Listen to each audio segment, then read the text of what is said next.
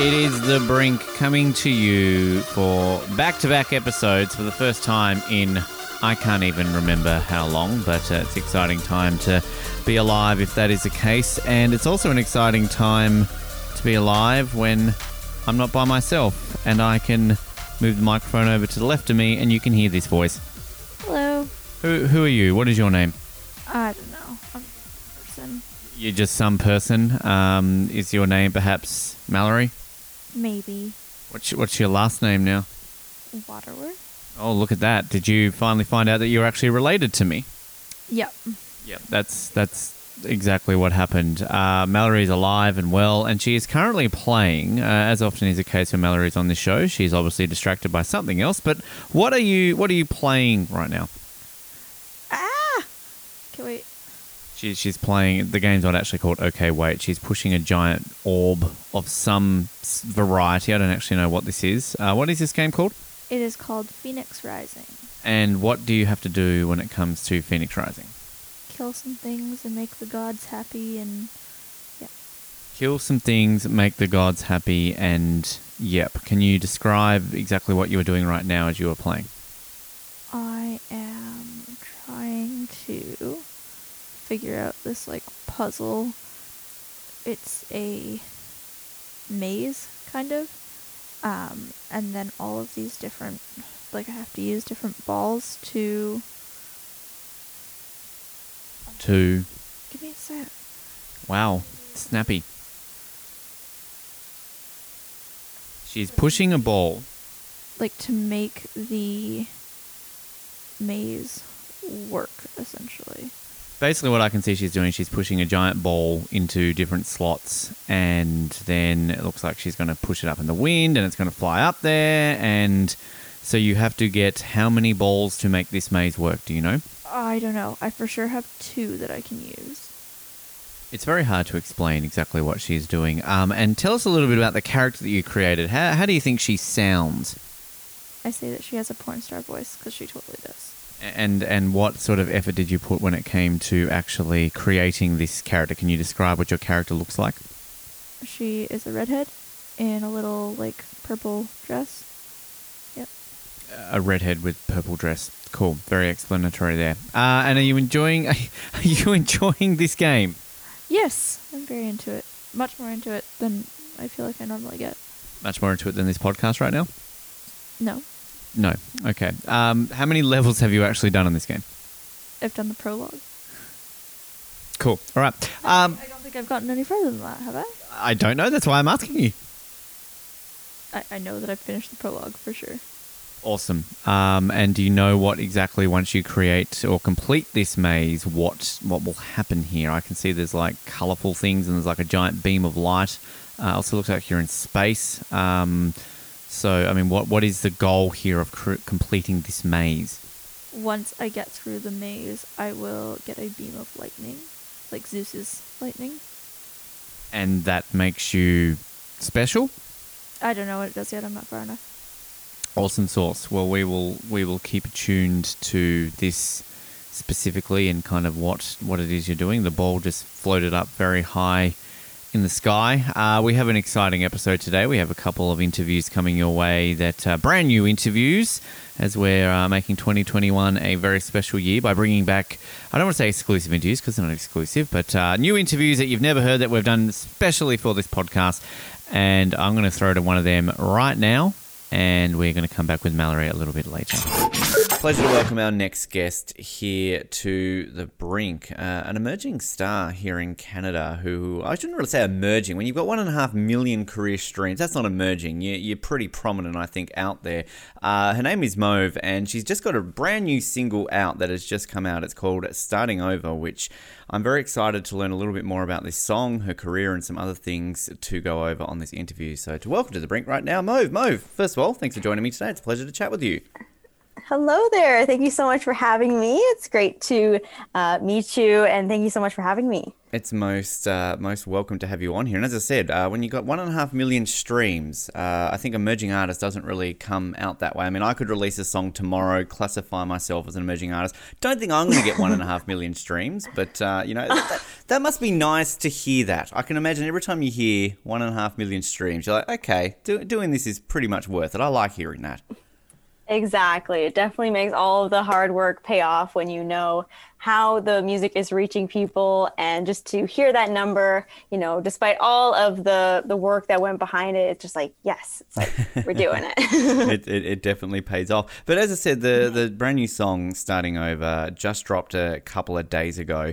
And as an artist that's always the most exciting moment isn't it? You've, you've put all this effort into that song all the countless hours of writing producing recording and then it's out there. The fans can listen to it. So i mean what's that moment like when finally people out there there after such teasing can listen to the song?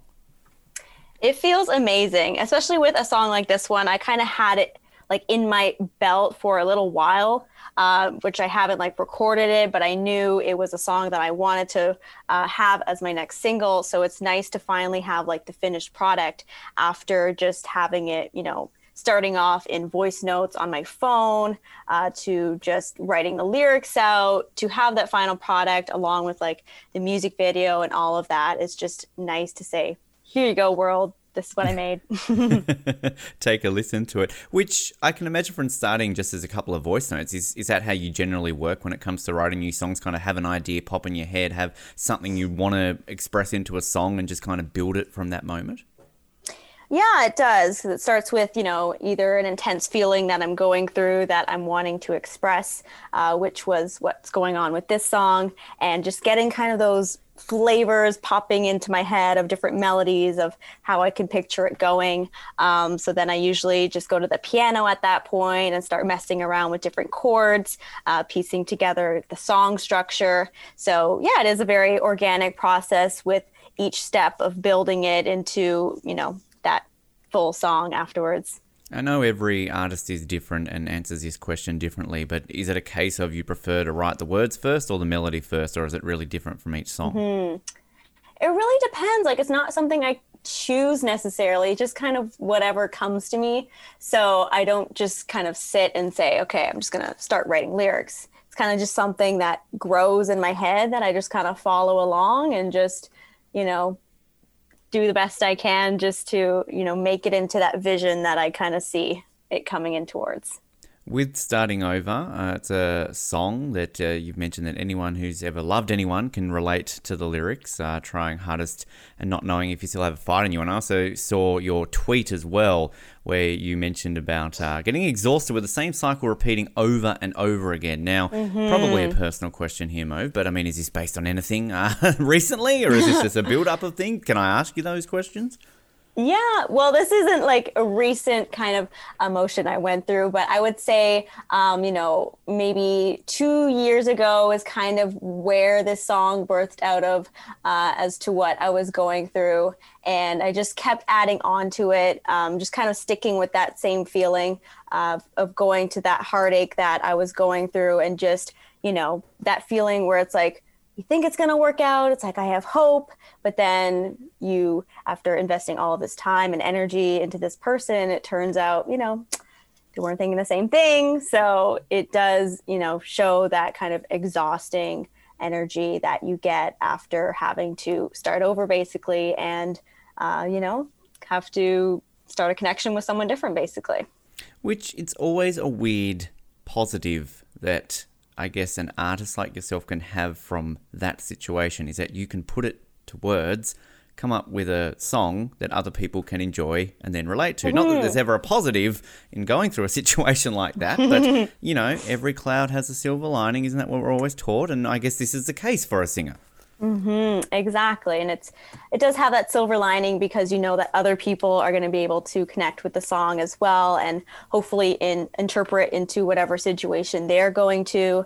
And that's the beauty of music is that um, I sometimes I don't even write songs that are based on my personal experiences, but maybe off of the personal experiences of someone who's going another who's going through another intense situation. So i may feel inspired by their story. So it just you know establishes that connection with them and being able to you know show like i understand how you're feeling and just being able to express that through sound. And i can imagine when you start off with music i believe you started off at a quite young age Mauve that i mean hmm. when you're sort of learning and developing that technique through playing music, writing songs, and everything. It's it's not something I can imagine comes to you straight away. I mean, when you're young, you mm-hmm. maybe haven't mm-hmm. gone through the experiences you do as you get older. So whereas you're writing about certain things when you're starting out to kind of going through these life experiences, and it's going to continue that way. I can imagine the older and older you get as well. Yeah, especially with songwriting. Um, I have my songs that I wrote like 10 years ago, and then I listen back to them. It's like, yeah, those were definitely the beginning stages when I was just starting to write music. Uh, but then you do develop that ear for what you personally enjoy, what your own personal sound is, and what is the message that you want to share to others. And do you, when it comes to writing both the music and, and the lyrics, do you have a preference? Like, does one kind of you enjoy more, you enjoy equally as well? Mm-hmm. Um, I guess it depends. I do like several genres, so I do like being able to kind of fuse them together. Um, but mostly, I do stick in the electro pop genre. Uh, but I do like to put in different flavors of sounds from different uh, genres. Uh, so with starting over, it kind of has that more ballad type feel to it that I wanted to um, explore because my other songs are kind of a more upbeat, energetic mood to them. So I wanted to you know show people a more vulnerable side with having this more sadder song you mentioned the whole process, the the writing, the recording, and then also you mentioned the music video. I think that must be the, the funnest part of, of being a, a musical artist, Mauve. It's it's kind of coming up with that concept of a music video. I mean, do you just when you're writing these songs and you're recording them, are you all of a sudden just picturing the visual aspect of it, what crazy stuff you might be able to get up to? And in this day and age with YouTube, you can mm-hmm. drop these clips all the time. I mean, it must be a fun process to think of a music video. Yes, it is because I am a very uh, arts oriented person. So that's not just music. I like thinking about the visual arts as well, the graphics, um, even, you know, dances or whatever. So I do like being a part of the design process with the cover art and thinking of the concepts for the music video that I want to show and thinking, you know, where is this music video going to be shot? What are we going to be wearing? So it is so much fun because it's not just the song that you're releasing, it's kind of the whole package that you're working on. Can you give us a bit of a teaser of what we can expect from the uh, music video for starting over? Yeah, so it does follow around the concept of having to light a candle at the beginning of the music video, and that flame represents the hope that you're having with a potential love interest. Um, but then during the music video, you see that the candles blow out and that light is gone. So, right. uh, with that being gone at the end of the music video, I'm then having to light a candle again and kind of begin that process over. It sounds very intriguing. And, and I have to ask the, the deep, hmm. meaningful question here then. How many candles did you actually use during the filming of the music video? we had like this nice little stand of five candles. Right. And I was using a um, like match just to light them, and almost burnt my finger a few times having to light them all five in a row before the match burned out. So that was fun. Always the fun aspect of uh, doing these sort of things, right? You know, kind mm-hmm. of uh, making sure you don't burn yourself. It's probably one of the good yeah. things to not to not do with that one. Yeah. I think.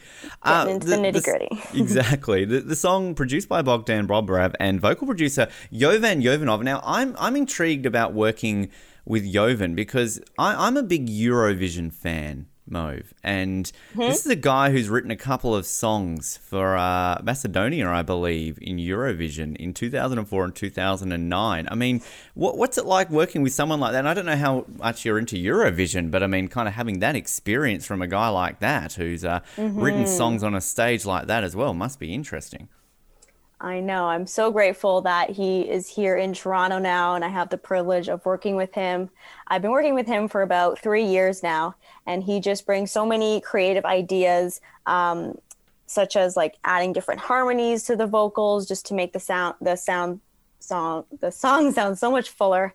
And uh, in terms of the Euro kind of um, sound that they bring, you can really hear it with the dance beats and the club beats that's kind of originating solely from Europe, and that's where it's born from. So it's nice that he's able to bring that into the grooves that I have for my song. Have you managed to watch a lot of Eurovision since knowing Jovan, or even before you you met him?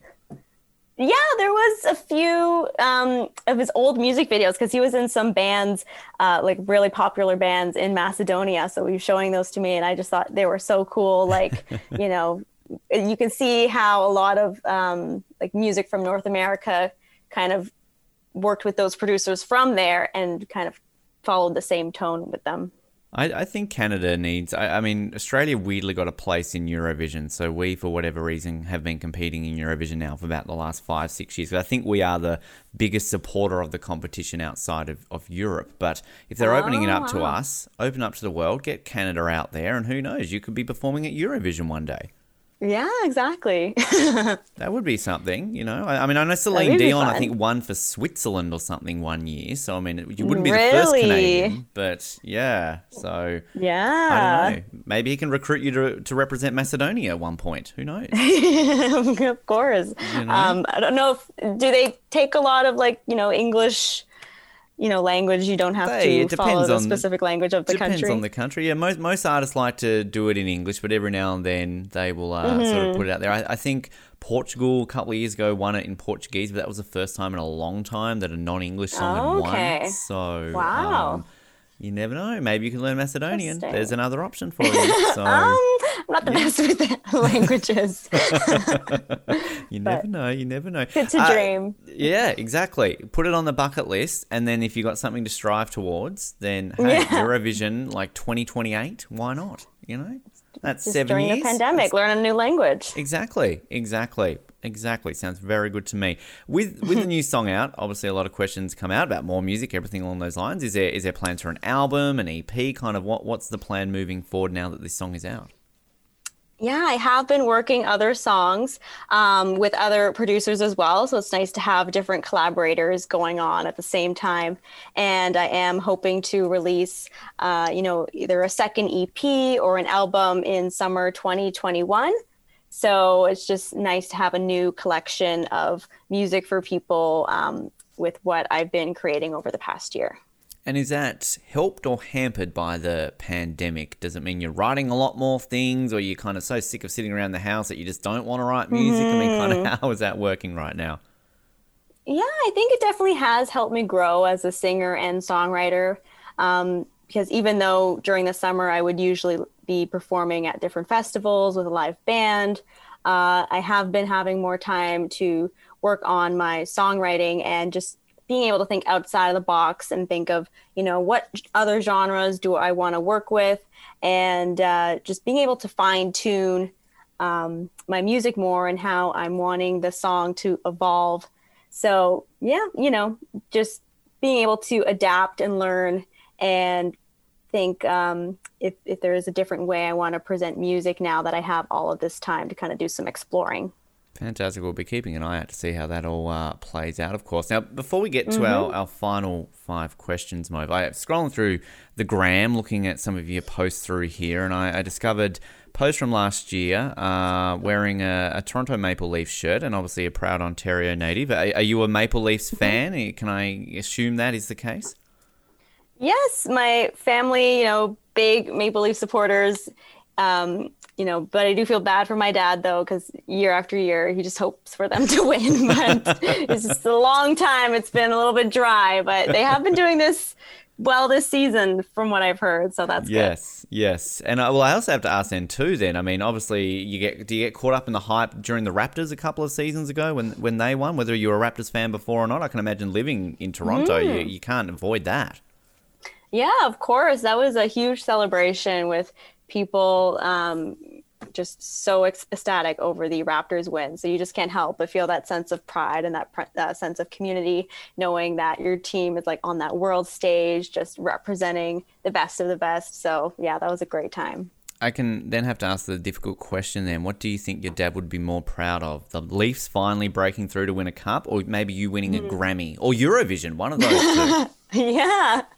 Um, I know. I don't know. I hope he would be more supportive of me uh, with winning a Grammy, but I do know he has been longing, he has all his Maple Leaf merchandise. So he's just every single game he watches it. So you know he'd be pretty about happy about that too. you might you might be excused for that one time. It's like great, you won a Grammy, but the Leafs are about to win the Stanley Cup. So just, exactly. you know, not He's been today. waiting his whole life. yes, exactly. Uh, we wrap up every single interview with a series of five questions. Now, as I explained to you a little bit off air, one of these I'll have to briefly explain as uh, it comes from an Australian advertising campaign. But other than that, easiest questions you'll ever uh, answer in your life, Mauve. You'll think, why on earth is he asking me these? These are ridiculous. But hey, if I inspire you to write a song off these, then I've done my job well. So uh, Okay. We'll see how we go. Let's Question number one What is your favorite type of cheese? Type of cheese. We're gonna go with some classic sharp cheddar. Just having that with some. Triscuits. Nice. Bold flavors. That's good to hear. Yes, I think it's kind of people often say cheddar, but when you got to describe, I feel the level of cheddar you're willing to go with because Yeah. different layers of the cheddar, right? That bitey sharp stuff definitely packs Mm-hmm. a different punch than just your regular Walmart cheddar, right? So Yeah, there's different kinds. You gotta you gotta state it. Exactly. All right. Question number two. This is one I'm going to explain briefly. We had an advertising campaign for toilet paper, and before you hang up, there's more to it than that. Uh, it simply asked people when they go to the bathroom, are you a folder or a scruncher? Of your toilet paper. So I'm going to have to ask you right now, Mo, are you a folder Oh or a scruncher? Um, I would say I'm a very organized person, so I am a folder even when it comes to toilet paper. Perfect. That's what I like to hear. As a fellow folder, that is the correct answer. That is Nice. uh, bonus points for you today. Question number three. Growing up, what was your dream job? Um, probably doing singing. Like I just love watching musicals growing up and you know wanted to be on stage as well, showing that same energy. So, yeah, just being on stage performing was the dream job. I have to ask then, what's your favorite musical growing up? Favorite musical? There's so many, but my favorite one is The Lion King. Nice. Just with the set that they make and the costumes are just spectacular. Good answer. I like that one. Uh, also, growing Mm-hmm. up, who was your childhood celebrity crush? Um, that's a good question. I would say growing up in Toronto, um, when I was younger, I was a big fan of Marianas Trench. So maybe like Josh Ramsay, like the lead singer of the group. I like that. Just yes. uh, seeing them at Much Music and all of that. yep, I'll that works. them. Would you like to collaborate with Marianas Trench if the opportunity came about? Yes, that'd be so cool. They always kill it with like the choir and the production they put into their songs is awesome. We'll make it happen. People listening right now, come on, we can we can get it happening. We've got Eurovision, Grammys, Yeah. uh, Marianas Trench. Don't know how influence we'll have on the Leafs winning the cup, but we'll do what we can. Um, Yeah. So 2022, let's go. exactly. There we go. Uh, final question for you today, Mo. What is your worst habit? Uh, worst habit, I guess I still bite my nails and pick my nails, which I keep trying to find ways to stop, but I don't know. I just, um, maybe I need to dip them in lemon or something just so I don't touch them, but yeah. Well, that, that would, would be an interesting interesting way to go about it. Um, yeah. yeah, I've not quite heard that method before, but hey, whatever works. You never know. You give, give it You a try. never know. As I mentioned before, Starting Over is available now where all good songs are available to be streamed. Now, before I let you go, Mo, give, it, give yourself a shout out on terms of social media. Where can people find you on uh, Instagram, Twitter, the likes? Give, give a shout out, give a plug. Yes, on Instagram, I am at mauve.music. I'm on Facebook as well. You can find all of my music videos on YouTube. And Twitter, I am at music by Mauve. And Mauve is spelled M A U V E. Perfect. I hope I've, I've actually done quite well, I think, in pronouncing it all, all this episode. So, Yes. um, you know, doing great. accent and all, I've, I've practiced, ready to go for this Mm-hmm. episode. So, Appreciate that. You're welcome. This is the first time I think in my entire career I've ever pronounced somebody correctly the entire interview. So, Oh my uh, goodness. you know, it's been a few of these, so I, I've, I've finally Thanks. gotten it right. Mo, thank you very much for your time. It's been a pleasure chatting you on the brink, and uh, I look forward to seeing all the other music coming through. And uh, we'll have to do this again when that Grammy comes about. Thank you so much. This was so much fun. Great to chat with you. Okay, uh, just a brief break in transmission between interviews. Uh, you are going to hear another chat in just a few moments. But uh, I'm with Mallory again, and I, I, did kind of tease at the end of last year in the best of, and then I did kind of tease last week of the slight little change in um, situation, particularly why Mallory has a different last name. And this is a bit of a first for the brink in our uh, 15 year history that two co hosts have gotten married together. And no, it wasn't Josh and Anthony finally declaring their love with each other. It was uh, apparently some random person who decided that they wanted to marry me. Is that is that correct, Mallory? Yes, I am some random person. Yes, we've never heard of you before or anything along those lines. Um, but we're married. Congratulations. Woo! And I'm congratulating you. I was involved in it as well. Um, what, what was the decision to all of a sudden get married after a few attempts? Well, not a few attempts, but at least one attempt and then a later attempt. Tell, tell our listener about the decision that led us to actually finally doing it. Um, COVID? Is there more more to it than that? What do you mean? Well, thank you. Uh, but like in terms of you know, COVID's been going for quite some time now. So why all of a sudden was it a case of hey, let's do this eventually, rather than just when we could have done it months ago because of COVID? Because we love each other. There's going to be more to it than that. What do you want me to say? Maybe I'll interview Stiggy. He seems to be a little bit more involved in this podcast. He's just jumping over the thing. Um, I don't know. How about you discuss why we decided to get married, uh, you know, in like three weeks' notice? Because we love each other? Um, because. Okay, let me rephrase the question. We had re we initially organised to get married in November, then we wanted to get married in April, but then we had a decision. We thought, okay, well, how about we just go ahead and do this now? Now there was more to it than simply because we love each other. Or do I have to do the explaining here? Because COVID, and we decided your family wasn't going to come over, and yeah. Okay.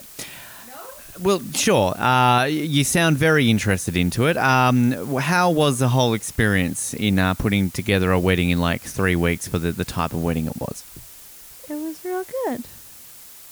Okay. Do you care to elaborate more? We were stressed out, but it was fun and it was fairly easy. Can you describe the wedding for us? How did it all go about? We got married on, like, in this little gazebo by the beach, and that made me happy, and that made you happy, and it was really pretty. I swear we haven't turned Mallory down to about a three since the last time she was on this show. I kind of feel this excitement level from Mallory's even waned even more when she used to be on the phone all the time. Uh, obviously, very excited to be married to me, I can tell. I sure am. You sure are. That's what I just said.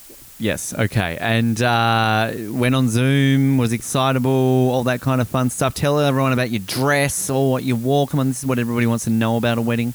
I wore a dress. It was white and pretty, and I think you liked it. I, I did. Is, is there more to explain about what the dress looked like? Uh, there was some lace on top, and what, what, what accessories did you have? How did you accessorize with the dress? I wore some blue boots, and wow, people have really missed you on this podcast. Did I wear a necklace? I don't even remember. You had a, a maroon shawl thing on you? Yeah. And a white. Didn't you have a white thing as well? The the blanket.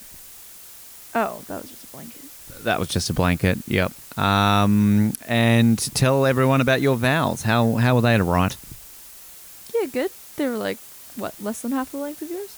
Uh, how were mine? Good, much better than mine. Did you did you expect me to write ridiculous things like I did? Yes. Can you explain the ridiculous things that I did right? Uh, you had how many how many references did you have in your vows? Uh, there was at least four movie, well, three franchises. Four, no, three. Fran- yeah, about four or five or six. I can't remember. There were a few. There was a Star Wars one. Shit. Shh. And that's how she feels about Star Wars. Shit, shit. There was a Star Wars one. There was a Ferris Bueller one. Mm-hmm. There was James Bond. Yep. No, yeah. There were two James couple of James Bond ones, and there's also a Jurassic Park reference. Oh yeah. Yeah. Yeah, tick them all off the boxes and all that kind of stuff. Um, exactly what you would expect from me. yeah, exactly. It was also mainly to please Colin, mainly more so than my now wife. Uh, honeymoon. Tell tell our uh, well, not all the details about the honeymoon. We don't want to go that de- detail, but the the adult friend, the, the children friendly version of, of the. hon- I know what I'm trying to say. The, the honey version of the honeymoon that your mother could listen to. Um, we went up to Parksville, which is like this little. What the heck? Why does this keep getting so cute? She's still playing a game, by the way, people. If you're wondering why she's randomly commenting on things. Um, we went up to Parksville, which is like a little town north of Victoria, where we live, and we stayed at a really fancy resort and spa, and we went to the spa, which was nice. We did. And uh, would you recommend Parksville to our listener? Sure. Sure. And we, we like Parksville. Obviously, not quite where we wanted to go, but we'll be going to, uh, you know, when we eventually can do all that. Uh, how is married life different? I, I can tell that podcast enthusiasm wanes with a different last name. Is that, uh, did you expect that to happen? No. no, just gradually uh, goes down with time and realizing that you're stuck with me for life with this sort of stuff. Is married life actually any different? I don't think so. How how is it getting used to having a different last name? Um, it's not been bad. Is it is it um, difficult when it comes to I mean your signature? You had to change your signature, a slight little uh, thing that you've got to realize you've got to do. Yeah, um, my signature has changed so much since I changed it as well. Um, but I don't know. I don't mind. And and in terms of um, right now, sitting here on a couch, playing a PlayStation Five game, falling off a cliff, uh, going in a purple circle, and having this in your face, is this how you always imagined married life to be? Yes. That that was actually that yes was preceded by a very almost like a death stare towards me. I don't actually know what would you call that look. A loving look. I, I, I definitely wouldn't call it that. Um, well, it's insightful. It's always insightful to find it. This, this is actually, I think, if anybody's listened to this show for a long time, probably what they would expect someone who married me to feel like. You know, it's not like a joyous occasion. It's just kind of like a, yeah, I did it. You know, I did it for these reasons, and finally, it just it happened. Uh, would that be a fair assessment? Yeah. Great. We'll come back very shortly, and you'll hear from Mallory at the end of this episode. it. She did it. That's her ex- realizing she got married to me. Is that right? Yep. Sweet. Continuing on, some great interviews here on the brink, and I'm super excited to chat to our next guest, another singer songwriter, this time from close to my neck of the woods here in Canada, in BC at least, in Vancouver. Her songs have achieved more than a million career streams across multiple platforms, and she recently released her brand new single. Envious, which I have to say, I'm envious of how good it is and how many times I've been listening to it recently. Uh, it's a pleasure to welcome to the brink, Reyne. Reyne, first of all, welcome to the show. It's great to chat with you today. Thank you so much for having me. I'm super excited to be here. I, I'm, I'm really glad that I'm actually chatting to you about your song Envious to start with, because if I started off by chatting about your song Bored, I'd be a bit worried by going, Our next guest is bored to be here today. It's Reyne, which I don't know how that would start off an interview. Probably not great. Hmm, yeah. Hi, I'm Reyne. I don't want to be here. No, yeah, exactly, exactly. That was the mood at the time with that song. You're just like, ah, totally. Yeah. bored, can't be bothered doing this. No, what I try I not to bring that with me, that mentality. yes, exactly. Get Don't it let out that stay song with you. don't think about it again. Never, never again. But Envious, um, as I said, I've been listening to this song. It's been stuck in my head uh, since I, I first heard it. It's a, it's a great track. It's been out for a month or so now. I mean, how, how have you found it being out there and people listening to it, giving their feedback and everything since it has been released? Oh, it's great. I'm just so I like I'm always so happy when I release new music. Um, because like everything in the music industry takes forever. It's horrible. And I'm so impatient. And so when I finally get to release a song and share it with people, I'm just so excited. And I don't know, I've had really great response with it and it's getting some radio play, which is really exciting. And so I'm just all around stoked. Is it something that knowing it's on the radio, that when you're driving out there, that you actually turn it on in the hope that maybe it will be on one time when you're listening to the radio? Yes, like I I normally listen to podcasts when I drive. Like I try not to drive because I hate it. Like I'm such an anxious driver. So normally I'm like listening to a chill podcast or whatever. But recently I've just been like I have the stations on that I know have played it a couple times, and I'm like it's gonna happen one day. It's gonna happen.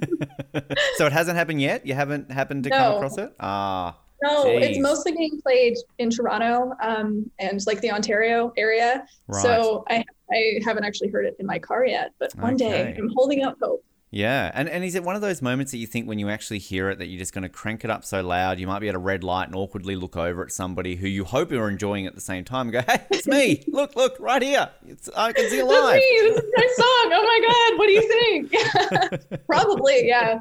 Have a bit of a breakdown, maybe pull over. Yep. Just you know, just yeah, have that moment, and and hopefully that they're they're liking it though, because that would be a bit awkward if they look over and you see them listening to, oh, this is shit, and they turn the channel. Then that's awkward. They're like, oh yeah, this Yeah. sucks actually. Oh, well, well, you Never know, listening to the song again. yeah, just you know, screw you and just drive off and flip him the bird or something like that as, as Look you go the there. bird as I'm going by. Yeah, exactly, exactly. I mean, how long was the process with Envious? Sort of, you, you mentioned sort of the impatient level there of kind of when you got a new song coming out that way. But I mean, sort of, was there this is an extended process? Was it a shorter process compared to some of the other songs you've put wow. out? It was so long. I wrote the song in 2018 in December. So I was 16 at the time. And it was like one of the first songs I'd ever co-written. And I was just so excited about it. And I was like, wow, this is great. I love it. Um, and then we just had it for like two years. and then um, we decided to release it in December of 2020, which is exciting. Um, we got it remixed because after two years, I was like, I'm kind of tired of it. You know, I've heard it so many times, like playing it for friends, playing it for family. I want it to be like spruced up a little bit. And so we uh, did that. And then I was like, yes, okay, this is perfect. We're ready to go. And then we released And it. then it's out, boom, and people are people enjoying it. You're speaking to random Australian podcast host based in Victoria now about it, so that's kind of how it, uh, it. Everybody hopes when they release a, a song like that. But you co-wrote this with uh, Tavish Crowe and Ryan Stewart, and had it produced by Nicholas Enriques. I mean, what was it like working with those guys? They've worked with some uh, pretty prominent artists uh, over their time as well. So to work with some of those guys, does it help you sort of fine tune what you've already got in your head when it comes to writing a track like this?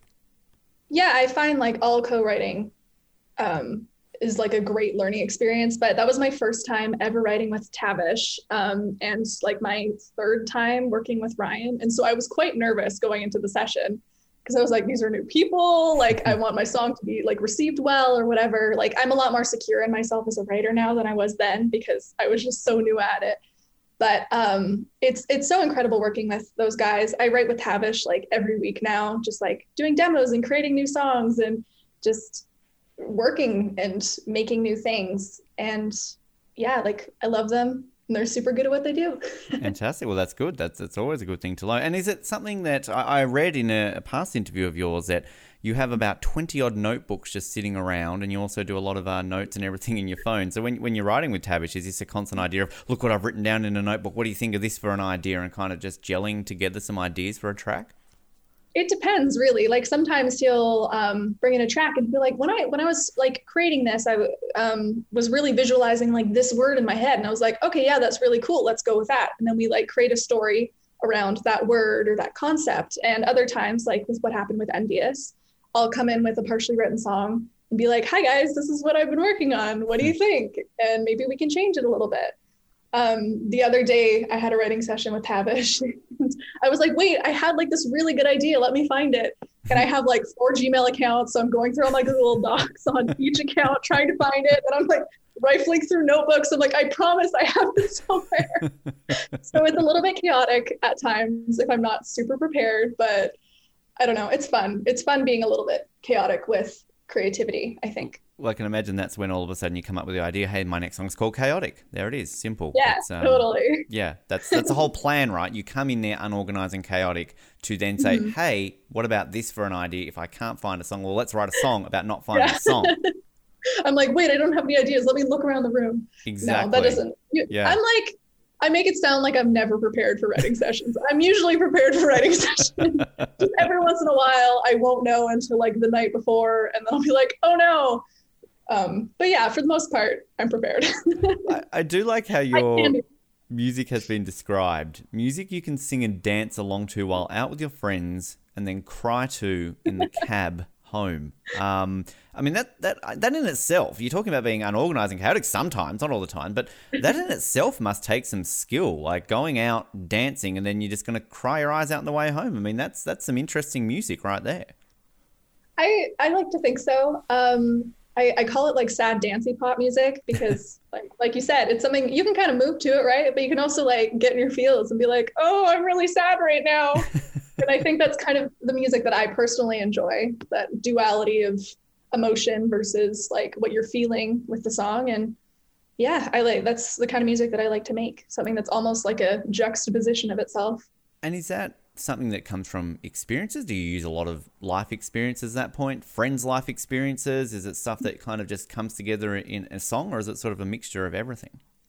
It's kind of a mixture of everything. Um, I'm often like inspired by like the most random things to write songs. Like most of the time when I write a song, I start with a story that I've come up with that might be inspired by a book I read or something I saw on a TV show or like one of those like a commercial for like one of those like housewives shows with all the drama. They'll be like saying something and I'm like, hmm, this drama is kind of interesting, you know? Like I try to pull from like as many different outlets as possible just so I don't, I don't know, like pigeonhole myself into only writing like one thing.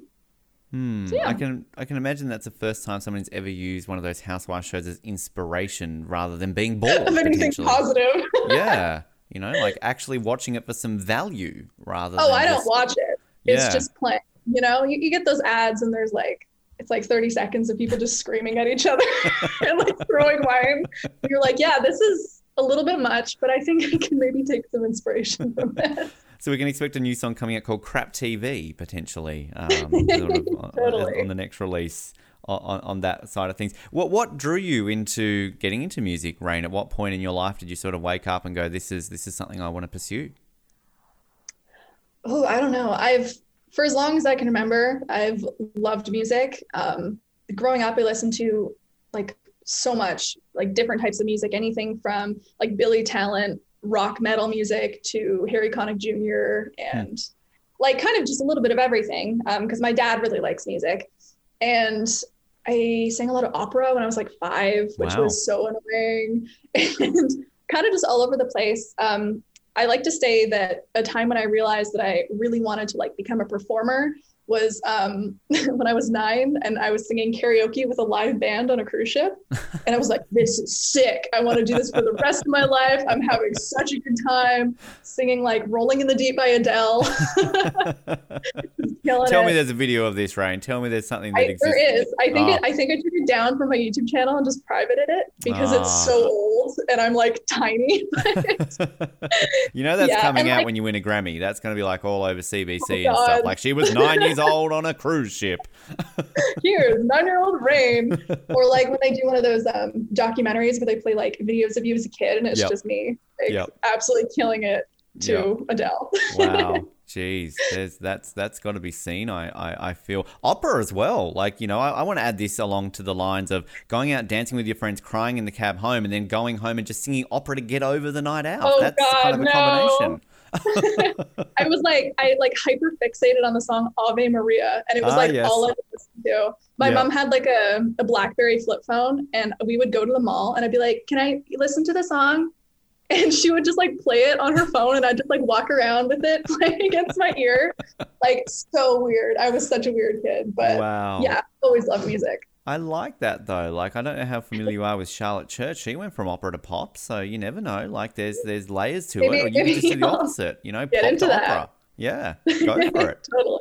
Do it no, Josh Groban, someone like that. Just kind of keep going out there. Why hmm. not? I have to say though, with with the name Reyne, is that simply just become from Vancouver? The fact that it just rains all the time. It's like, hey, what's my name? Okay, Reyne. I'll go with that. That's that's probably a better reasoning than the one that I have, which is there isn't any. Like I wanted a stage name because I just wanted one. Like I like having separation between like myself and like when I'm with my family and with my friends and like me when I'm performing, you know, mm-hmm. I thought that'd be kind of cool.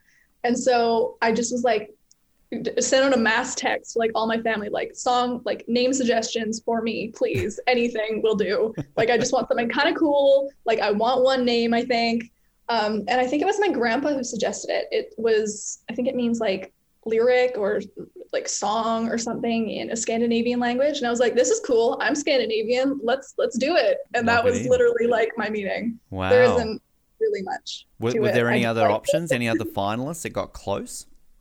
Mm, I don't know. Um, there was like Soren for a while. Okay. I don't know why. Like I can't really think of any. Hmm. Um, yeah, Kenzie at one point, um, because that's my middle name is Mackenzie.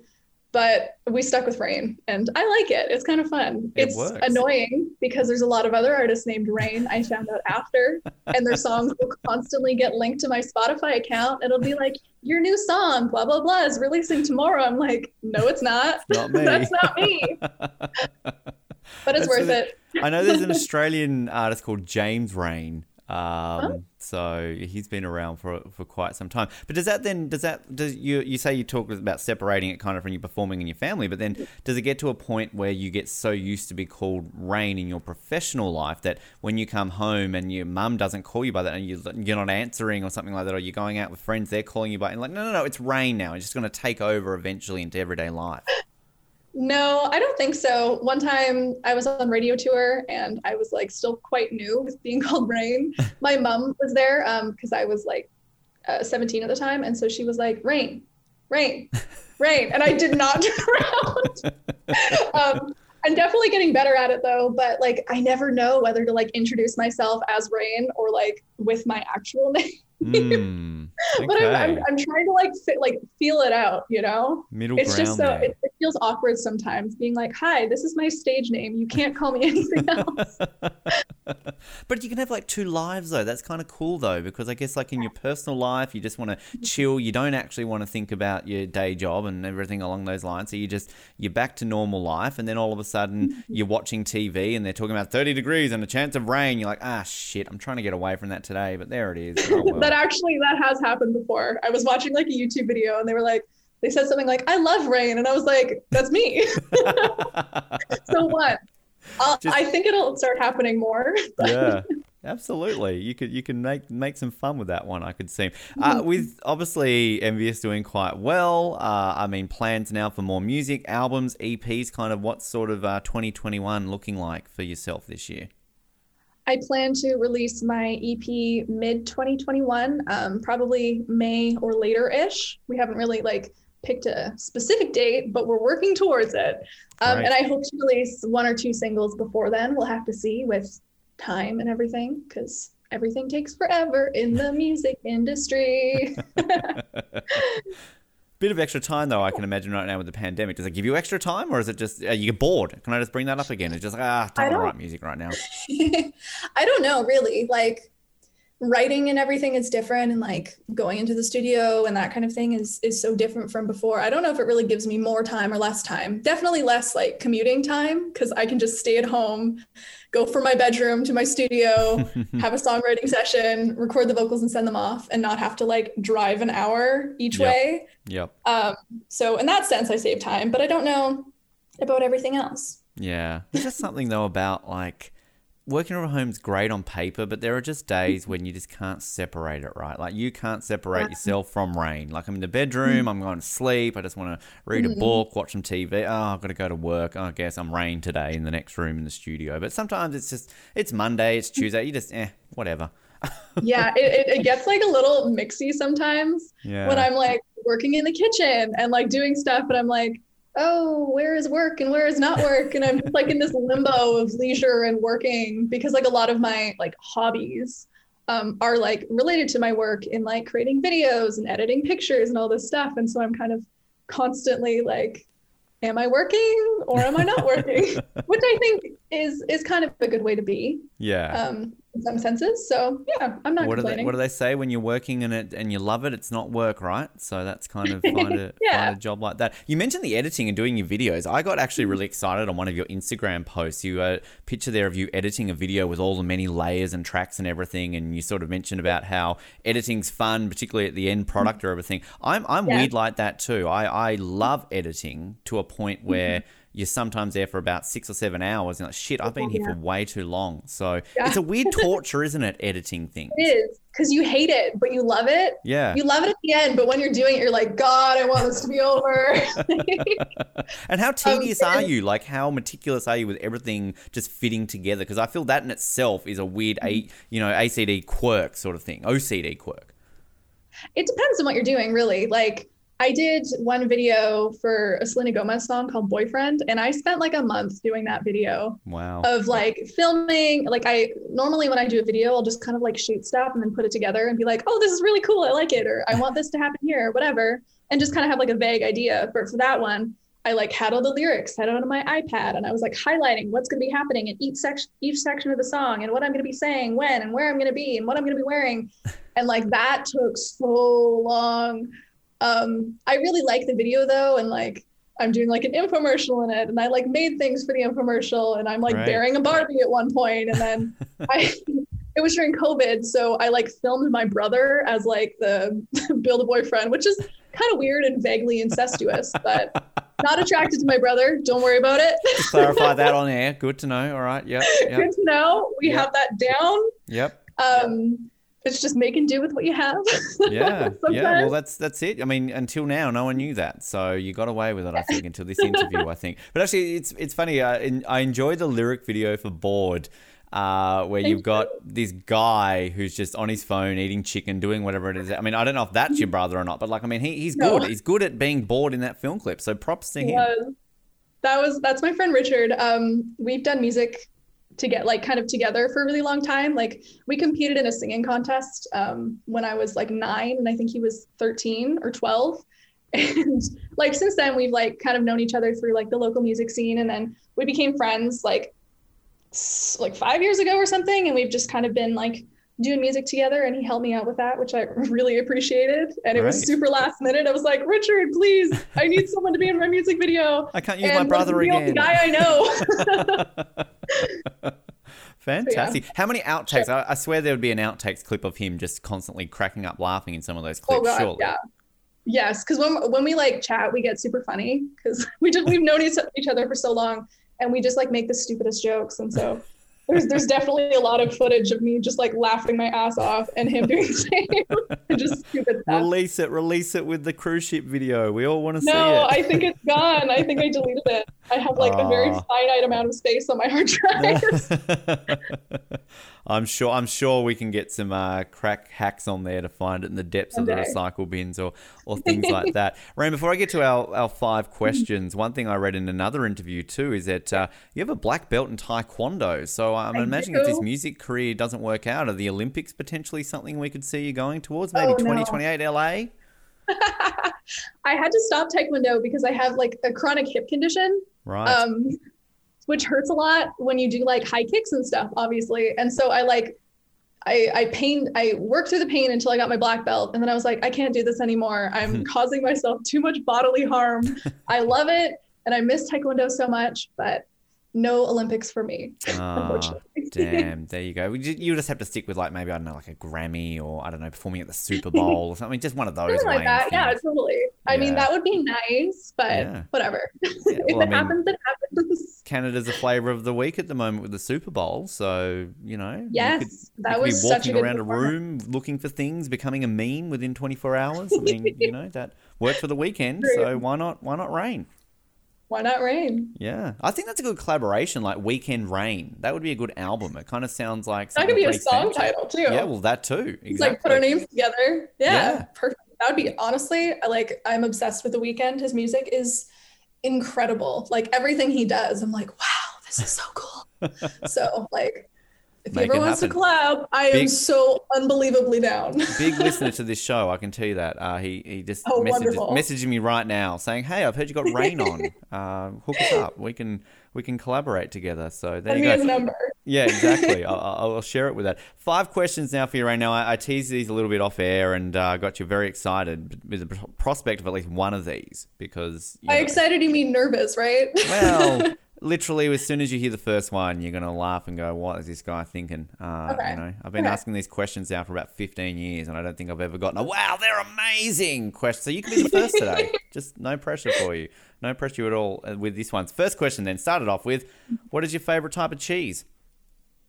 Cheddar, I'm boring, basic. Cheddar's fine. like a sharp cheddar. Sharp cheddar. Yeah. You know, you are the second consecutive person to answer sharp, sharp cheddar. I can't even say it properly, but that's as I said before, it's good. Ooh, ooh. Oh, Trader Joe's had a really Oh, good. It was like cheddar with bacon in it. It was very good. I don't know if they have it anymore, and we can't go to the states, but that was that's definitely probably my favorite cheese. The first thing you're going to do when the border reopens is Trader Joe's. Straight to Trader Joe's, straight to buy like a wheel of it. Exactly, exactly. Everyone else is there to see family and sort of catch up with loved ones. You're, boom, Trader Joe's, get out of my way. I want some cheese. That's uh, that's what Yes. I want. Uh, question number two. Here's a question for you, Reyne. All right. Now we had a we had an advertising campaign in Australia for toilet paper. You know, it's going well here. And basically, it asked people when they went to the bathroom, did they fold or scrunch their toilet Yeah. paper? So, are you a folder or a scruncher? Folder. I used to scrunch, now I fold. What what made you change? like it's- There's a change I feel like point. it's more agronomic. Is that the word? Like, it, I feel like it uh, environmentally, like I'm Yep. making an impact. no, that, that works. I always like to bring the quote up. The best quote we ever got for an answer on this one was whatever keeps the Vegemite on the toast. So Mm-hmm. Oh that God. Kind of works in the folding. So Very Australian answer. very Australian answer. And you just you hear that answer and you don't even second guess it. You're like, yeah, right, that's very true. Yeah, absolutely. Yeah, Keeps all right the then. You do Yep. you. Go for it. There you go. Uh, question number three. Growing up, what was your dream job? Musician. Musician. Yeah. Perfect. Living the dream. That's what we like. Living the to- dream. Living the I wanted to be. Hannah Montana, so. Oh, well, who didn't? We all wanted to be. Hannah Montana. all. Even I. Actually, I think I'm probably a bit old. I, I wanted to be Lizzie McGuire. How's that? Mm. Yeah. Yeah, I never really. I was like just a little bit after the Lizzie McGuire thing, Mm. unfortunately. Have to Age-wise. say, Hilary Duff Mm-hmm. would be in my few as a childhood celebrity crush, which leads me actually into the next question. Funnily enough, that's a segue, Reyne. You can use that. Uh, growing up, who was your childhood celebrity crush? Oh God, I don't really know. I never really had one. I don't think. Do you have one I was now? just like, no, I don't. Honestly, like I don't really. I'm not a huge fan of celebrity culture. okay. All right. I don't know. I've never really had one, and Wow. that's so lame of me. But I just haven't. It'll happen one day. You can send us a message and be Yeah, like, "Boom! This is this is how it works." I'll, go I'll let you know the moment it happens. Yeah, I literally I want the exact moment. Whether it's 3 a.m., I want you to wake up and have like a dream. Oh fuck, that was a great texting. Right, okay, this is who my celebrity crush is. Boom, go to sleep. Done. That, Totally, totally. Yeah. that works. The Brink is a 24-hour show. We're always ready to hear people's answers. We're still You'll waiting for like them answers 10 years live ago. on the air. We Yep. have a new Breaking news. Ray. Reyne has finally got an answer. I like it. Uh, final question for you Hmm. today. What is your worst habit? Ooh, I can be a perfectionist to the point of driving myself a little bit insane, and I'm also very messy and disorganized. So it's like, which sa- they sound like they shouldn't happen at the same time, Right. but they do. I was about to say that. Mhm. Yeah, no, my life is in shambles. okay. What's okay? I'll have to ask then. What are you a perfectionist at, and what's the messy part? Like, where do they kind of? Where does the line blur eventually? I'm like a perfectionist with my expectations of myself. Like I always have been. Like even as a kid, I was like, I need to be the best at everything, which isn't realistic. Like I can recognize that isn't realistic, but at the same time, it's like, no, I do need to be the best at everything possible. That will, You I mean, know- it's messy in itself in that way, isn't it? Yeah, you, In that that sense of like a need of control, perhaps. Yeah. So let's let's really therapize. Is that the word? Is that a word? Ah, it can be now. See, I Thera- like. Yeah, sure. Why not? At least I'm aware of it. Yeah, well, that works. Sorry, sorry that in your life of being a perfectionist, you ended up on my show. But uh, you know, you can't. Sometimes you make mistakes, so it's, No, I'm so happy to be here. You're great. I'm loving this.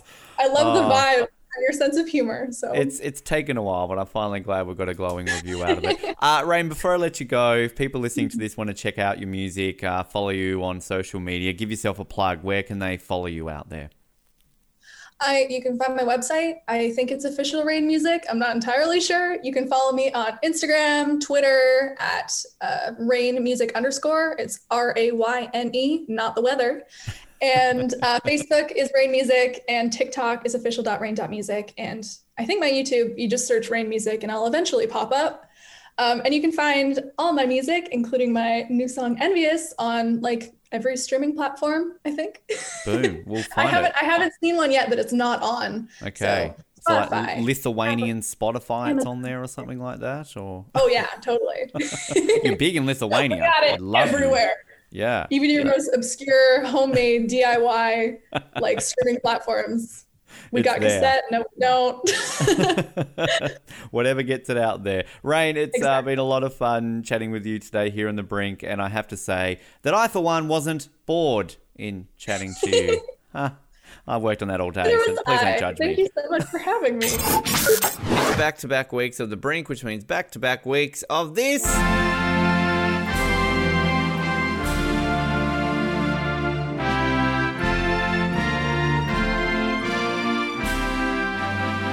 Canada. That's all we're talking about. We're talking to Canada, no one else. Oh, I guess we need to speak to one of its citizens. It's not Mallory. Maybe a Canadian who actually wants to be here this week.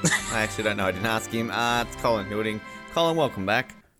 Wait, where am I? I have no idea. Who are you? What is this? What's going Did on? Did I give consent for this? I don't think I gave consent. You never gave consent. And also, not joining us is your nephew, because that lasted a week. Um, where, where is Never again. Where, where is Patrick? What happened there? Uh, who is he? you know, I actually, uh, funny enough, I had him working with me yesterday, so we could honestly say that I paid him to not be here. right, working with you. What does what does that specifically entail? Uh, you know, child labor. Um, basically, I paid him to carry very heavy equipment for me. And then every time he picked up his cell phone to text, I said, Hey, is that person paying you? Because I am. Isn't he like seventeen? Uh, shouldn't he get a real job? wow, labour laws are different in Winnipeg. Um, speaking of which, how's the winter going for you, Colin Hilding? Uh, because as I've discovered in the last few days, uh, winter that happens here for like a day, and you get like thirty centimeters worth of snow. It basically is like the end of the world here. For you, that's probably Yeah. just a 1 a.m. to 10 past 1 a.m. on a Tuesday morning. I mean, that could be 1 a.m. to 1 p.m. on a Tuesday morning in May uh, every couple of years, uh, occasionally September. I'm, I'm sure it's even happened as far late in the year as June. But uh, I mean, snow is nothing out of the ordinary for us. I think uh, this winter, believe it or not, has been out of the ordinary for us because it's been unseasonably warm. Um, we had the summer, which was disgustingly hot. And then the winter came and uh, we got some snow pretty quickly. It all melted. And then we got nothing until I think mid December. Uh, and then some snow fell and we got nothing. And then I think for one week in January, we got to what's considered seasonable Winnipeg temperatures, which is around minus 20, minus 30. Uh, and then it got above zero for a couple weeks. Wow. And the last week, though, um, I'd say that it's it's steadily cooled off for the last two weeks. But the last week, we've been in extreme wind uh, or extreme weather warnings, extreme cold warnings, which is you wake up in the morning and it's uh, minus 30 something without the wind chill and minus 40 to minus 50 with the wind chill. I mean, do, do you even bother to calculate wind chill in I- look- Victoria? They do, but I, I don't get wind chill. I mean, if they're telling you it feels a certain temperature, then is it not a certain temperature? Oh, it feels minus 40. Well, then it's clearly minus 40 if it feels that way, right? Yeah, that's that's the Winnipeggers. They won't say it's minus thirty seven. They'll say, "Oh, it was minus fifty this morning." Yeah. Um, well, they had so during this week it was um before even the snow warnings came. It was you know every, all, every day it was meant to be like minus one was the top, and for Victoria that's cold. And then I think it was Tuesday or Wednesday night it was meant to drop to like minus four with a wind chill of minus twenty five. Um and. I never experienced it. I still have not experienced like anything lower than I think like a minus three or a minus four, so I, I can't comment. But um, yeah, it's it, it it's been chilly this week. I can tell you that. Chilly. See, this reminds me of a couple weeks ago when um, uh, we were, I think, getting ready to record something else. Uh, have you ever had Anthony on this show?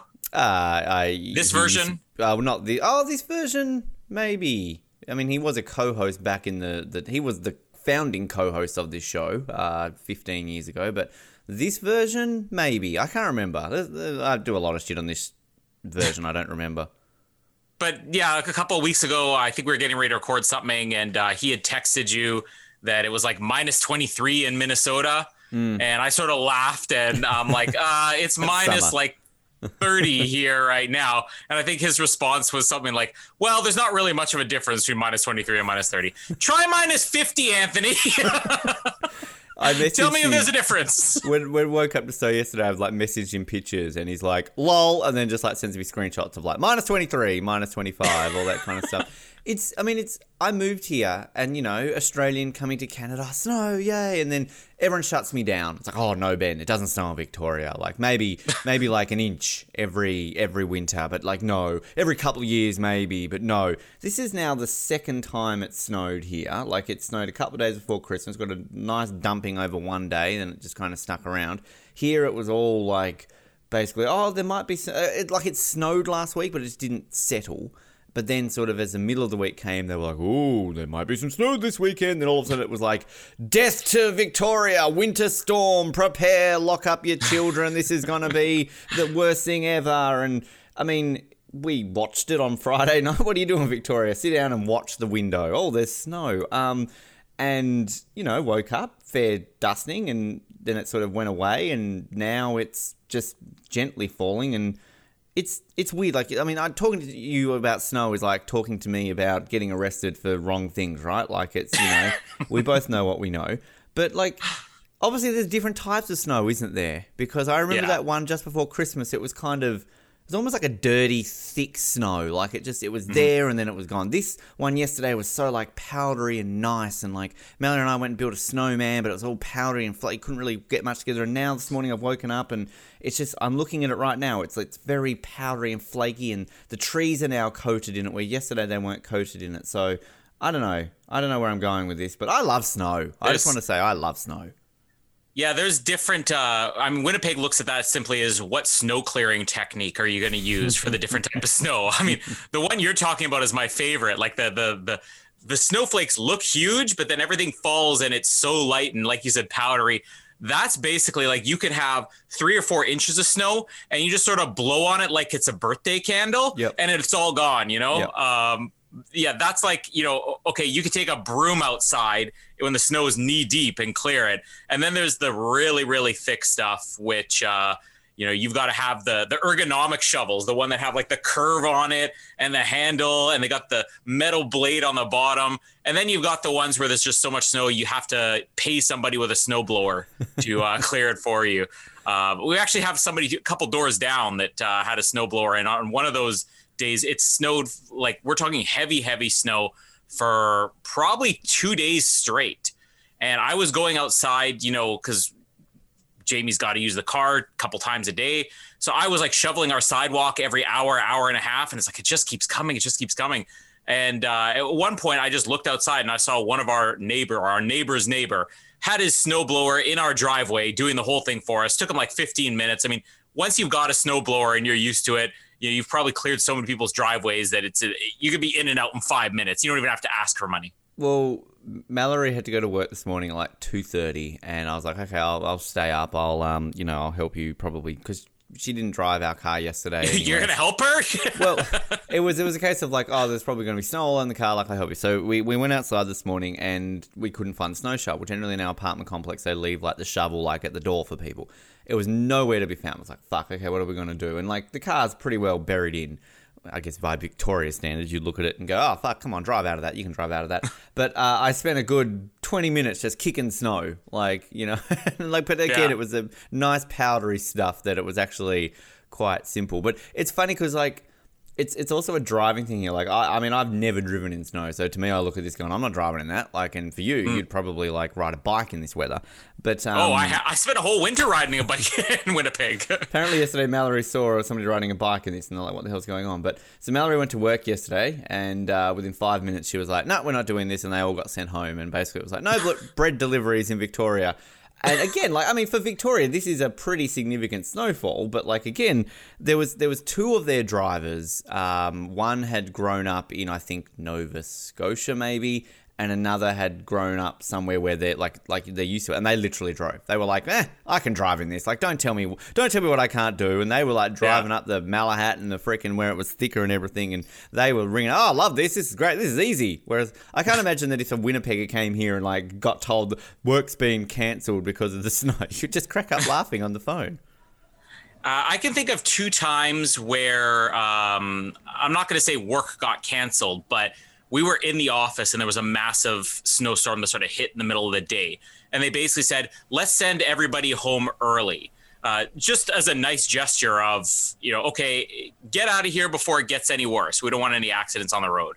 Uh, but that one time it was bad enough. Like we are, I think we were projecting, you know, a couple of feet of snow over, you know, a 12, 24 hour period. The people who worked overnights in our office, they said, that's exactly their reaction. my cat just decided to jump up on my knee and miss and dig his claws into my leg.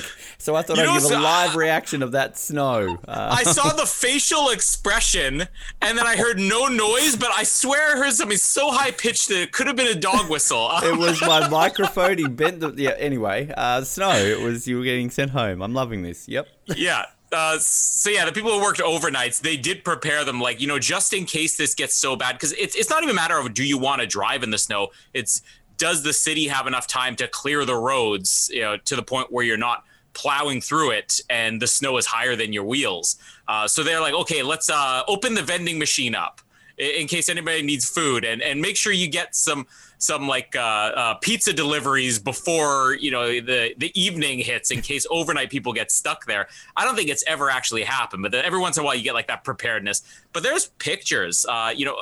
I, I'm sure everybody's parents tell stories about, oh, you know, back in my day, right? I mean, I don't know what it was like in Australia. You know, back in my day, we had to fight sharks off with our Yeah. fists on the way or something. Yeah. Yeah, kangaroos. Nowadays we have special shark fighting gloves. Yeah. Yeah, exactly. Yeah. Uh, but uh, here was always, you know, if I had to walk to school and there was like a big blizzard, uh, it's like, oh, you know, when I was your age, I walked, uh, you know, 30 minutes to school, and you always just sort of roll your eyes at your parents. And now there's this great, uh, you know, Facebook group called Winnipeg Vintage Pictures, where they'll show all these pictures from like decades past, and they'll here's the snowstorm of 1964. And you look at it, and it is like all the way up to people's front windows, and you see a tunnel that's probably about four feet high of snow going out somebody's front door. Like, how do you live like that? Like, what happened back then? We, I remember, I think Hobart famously had a big, big snowfall. I think it was like 86, like the year before I was born. And I know, like, mum and dad showing me all the photos of, like, our house, like, and again, when I say covered in snow, you're going to laugh at it. But, like, I mean, you know, you talk about it being rare to snow here. Uh, I mean, yeah, I woke up to snow on the ground once in my life in Hobart, and it had been, you know, since 1986, since there was like a, a sea fall level of snow, and it blanketed the entire city. Um, but it's funny, like I think we've talked about on the show before, but like I mean, we kind of had the opposite in summer because like Hobart's not really a city where it gets extreme heat. I mean, it d- definitely does a lot more now than it used to. But um, you know, I remember once as a kid it got over forty degrees, and like you remember a day like that. But I remember in primary school, I think I used to think it was if it hit thirty degrees you got sent home, but it would surely have to be thirty-five degrees because I feel. 30 degree days in Hobart are a lot more common than people give it credit for. So I think if it hit 35 degrees, you would get sent home. And I mean, having said that, like, you would only ever really have a window of a couple of weeks in December before school broke for summer, and then maybe like the last couple of weeks of February because you're kind of at school for like, you know, a couple of weeks of summer really. And I think I remember once getting sent home as a kid because it was that hot. Um, and I was like, oh, it's over 35, kids go home. Uh, so, I mean, I don't know if you, I mean, again, it's summer, right? You're not really at school in summer, but do you have extreme heat policies for school?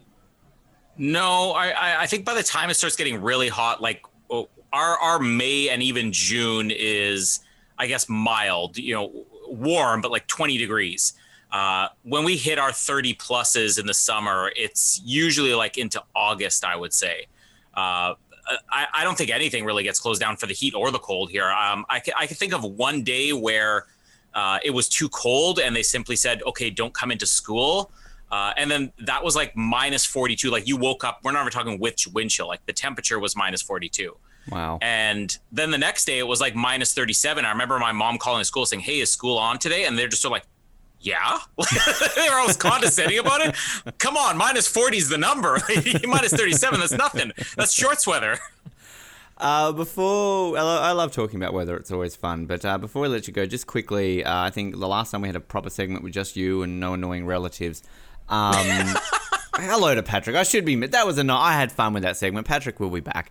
Um, how, are you guys still on lockdown there in Winnipeg?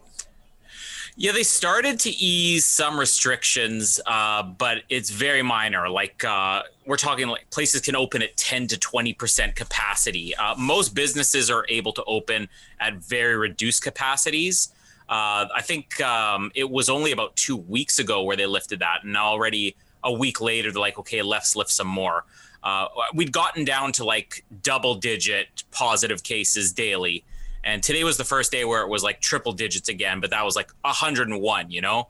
Uh, so, I mean, I'm hopeful movie theaters, crossing my fingers, movie theaters open uh, potentially by the summer. Let's hope. But uh, it's all right. No time to die won't be released. It's all good. Yeah, exactly. Summer of 2023. Uh, no time yep. to die, possibility. But uh, it still feels the same for whatever reason. I think that once you have gone long enough where it's essential shopping only, uh, you don't even necessarily think about it. We went to the mall and we were sort of looking around. I'm like, half of these stores are actually closed anyways. I think that's the big thing is that it's lasted long enough that a lot of businesses like, you know, we're not going to open up again because we don't want to be shut down in three weeks.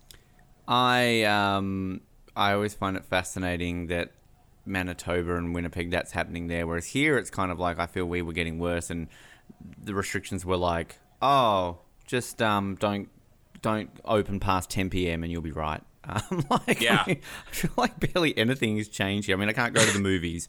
I have to have a few less people at my wedding, but that's about it. Um, so I mean, if you die, maybe uh, you know you'll feel it more. have, have, you have you had a test yet, or have you, Jamie, or anyone had the test yet? Yeah, Jamie and the twins are the only ones who have had to. I haven't had anything, which is weird because I was. Uh, I think from when this started in March until September, I was going into the office every single day still. Uh, but I, I, I don't really get sick often, anyways. I might get sick once a year, uh, and I probably had my one time that year, so I haven't really even shown any symptoms uh, since uh, this started. And I'm probably going to jinx this by saying this based on you know my track record on our shows, but. Do you know anyone who's even got it? I I, I don't know anyone yeah. who's got it at all, and this is taking over the world. I'm like, surely we know someone who's got it. Yeah. Um. So the day before the lockdown started in Manitoba, we were only at like seven cases. Uh, the seventh case was actually somebody that I knew. Oh wow! so it was uh, Jamie, yeah, was it? Was it Jamie? It wasn't Jamie, but uh, I, I, was in close proximity with this person, and they said, "Don't worry, we think you're okay." Uh, but I had no symptoms after that. But uh, and you yeah, never I, got I the test.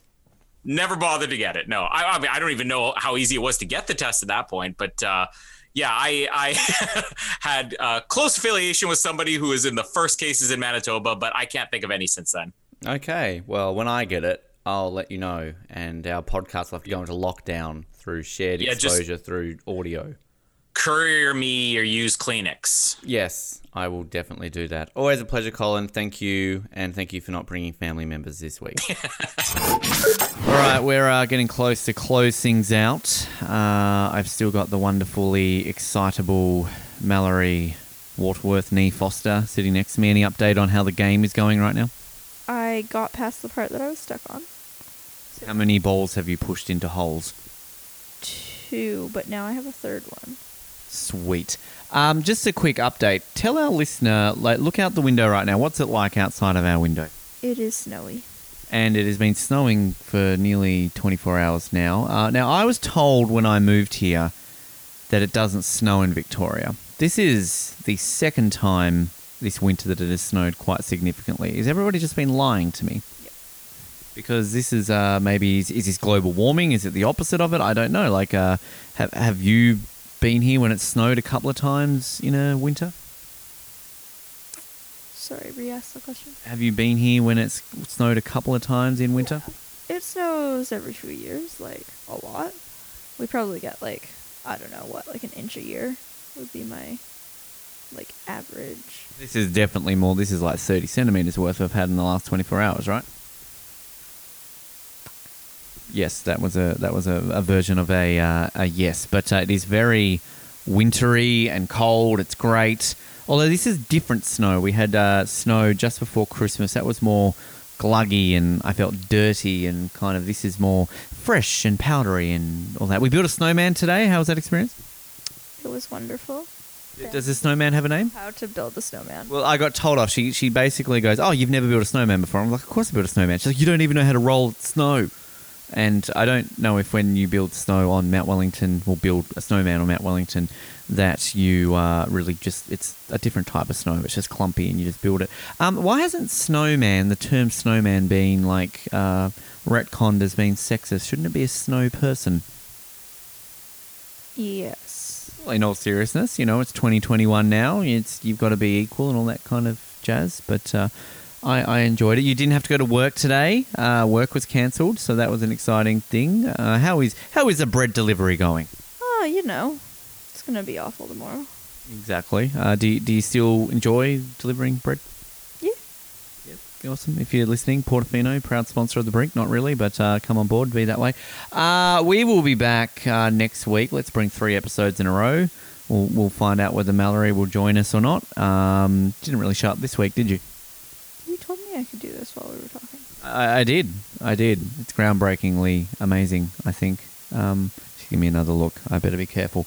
Uh, thanks to Mauve. Thanks to Reyne for joining us. Uh, more interviews coming your way next week as well, and uh, plenty to keep you excited. If you enjoy this, like us on Facebook, follow us on Twitter, subscribe, get on YouTube, hit us up, and uh, get excited for a, for another brink because that's what you do.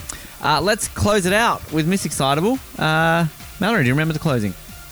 Yes. Do we still say Hobart? Uh, you can say whatever you like. Keep You're my wife now, so you can do. Sorry, what yours is mine. The closing as well. I'll shut up. Close the show, Ben. Mallory, that's your name. keep sucking those oranges. Hobercargoria. New place. That works. Yeah. And, and. Good night.